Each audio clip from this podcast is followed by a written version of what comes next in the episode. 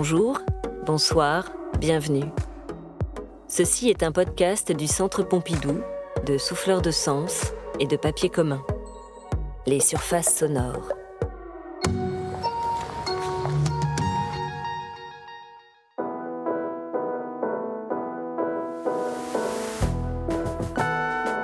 Pablo Picasso, Harlequin, 1923.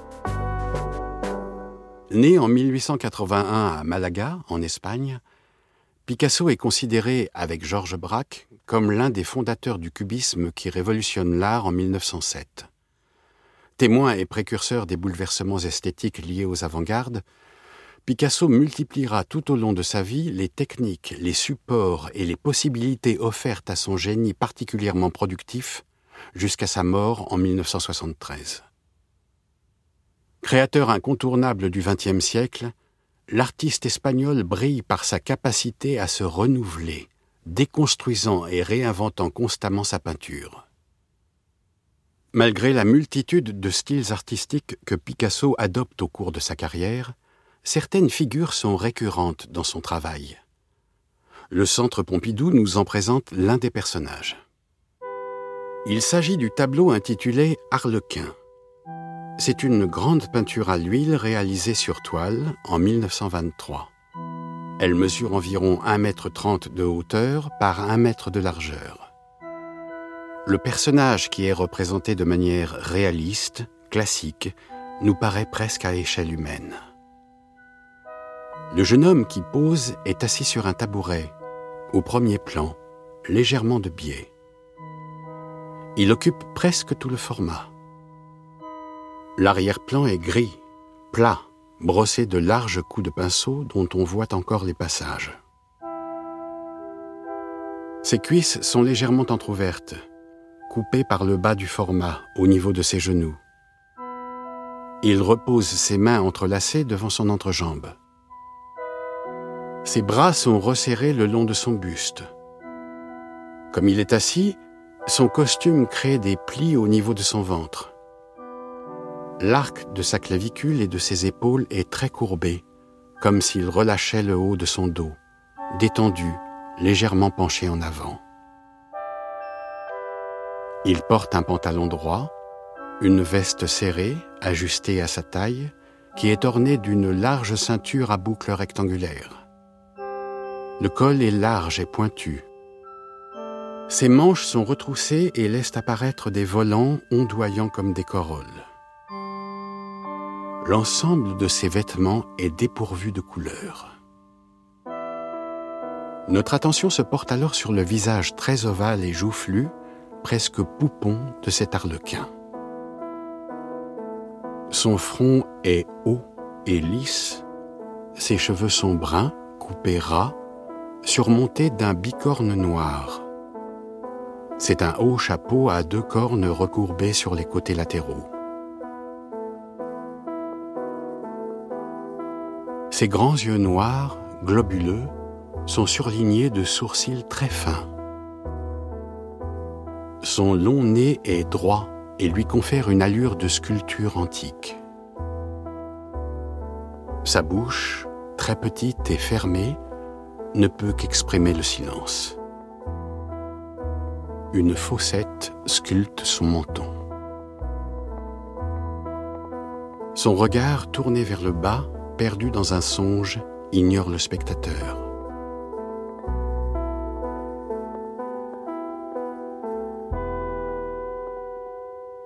Sa tête s'illumine d'abord d'un halo blanc, telle une aura peinte tout autour par coups de pinceaux irréguliers qui se dissipe comme un nuage sur le fond gris. Son chapeau, légèrement penché en arrière, est traité comme une gravure. Les traits sont fins et se croisent en quadrillage. L'accumulation de lignes est si dense que la coiffe semble tisser à même la toile. Le même traitement pictural est appliqué sur son visage. À coups de petits traits, Picasso modèle les chairs rosées, les ombres et les lumières orangées qui sculptent les volumes.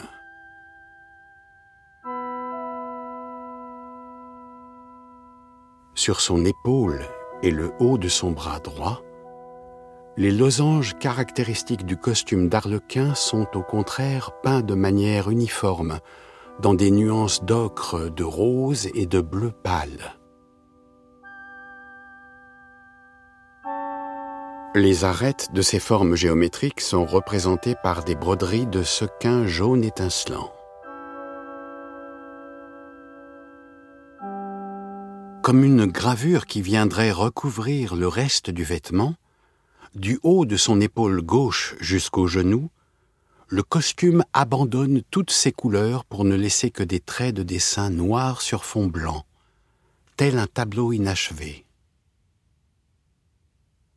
Sans doute peint avec un pinceau très fin, les plis sont détaillés, les ombres et les reliefs dessinés par des hachures et de fines lignes comme tracées à la plume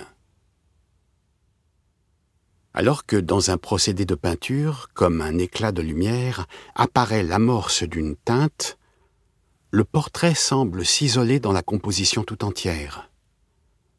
C'est un visage un peu napoléonien, tout en rondeur, qui apparaît dans cette version d'Arlequin. Il nous rappelle les grands portraits classiques du XIXe. Le compromis entre un travail dessiné et un travail peint. La peinture exhibe les principales étapes de sa production, du croquis à la mise en couleur, en passant par la technique des hachures propres aux graveurs. L'inachèvement délibéré de la toile met en valeur un dessin virtuose et précis, nourri de la tradition classique dont l'artiste s'inspire. L'ensemble du tableau, tête exclue, donne l'impression d'une page à colorier implorant la couleur de venir donner vie à ce costume, trop sage pour un personnage d'une telle envergure.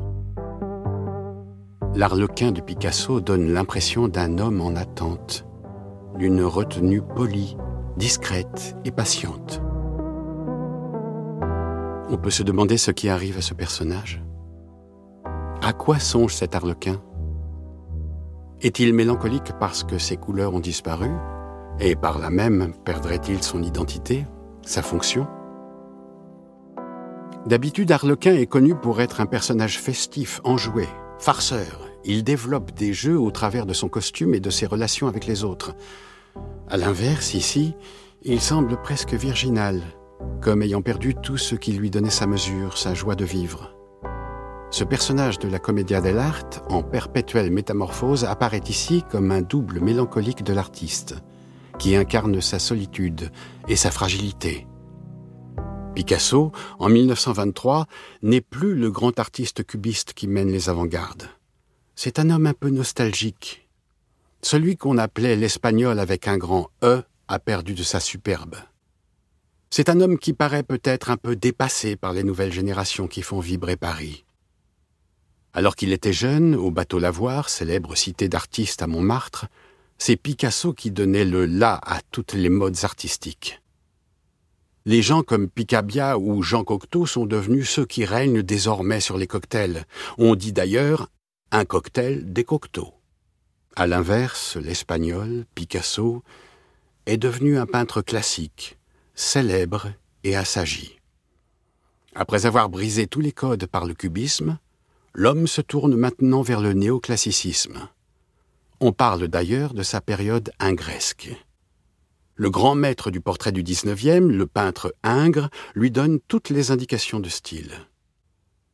En valorisant le portrait, Picasso rappelle les grandes exigences de son prédécesseur, celui qui hésitait entre la ligne et la couleur, considérant que la ligne était l'élément primordial de la composition, alors que la couleur était une donnée déraisonnée ou sauvage.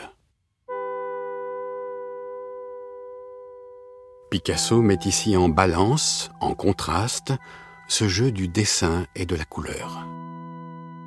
D'un côté, la partie basse d'Arlequin met en avant le dessin, la construction, tandis que la couleur s'opère sur la partie haute où se situe le visage.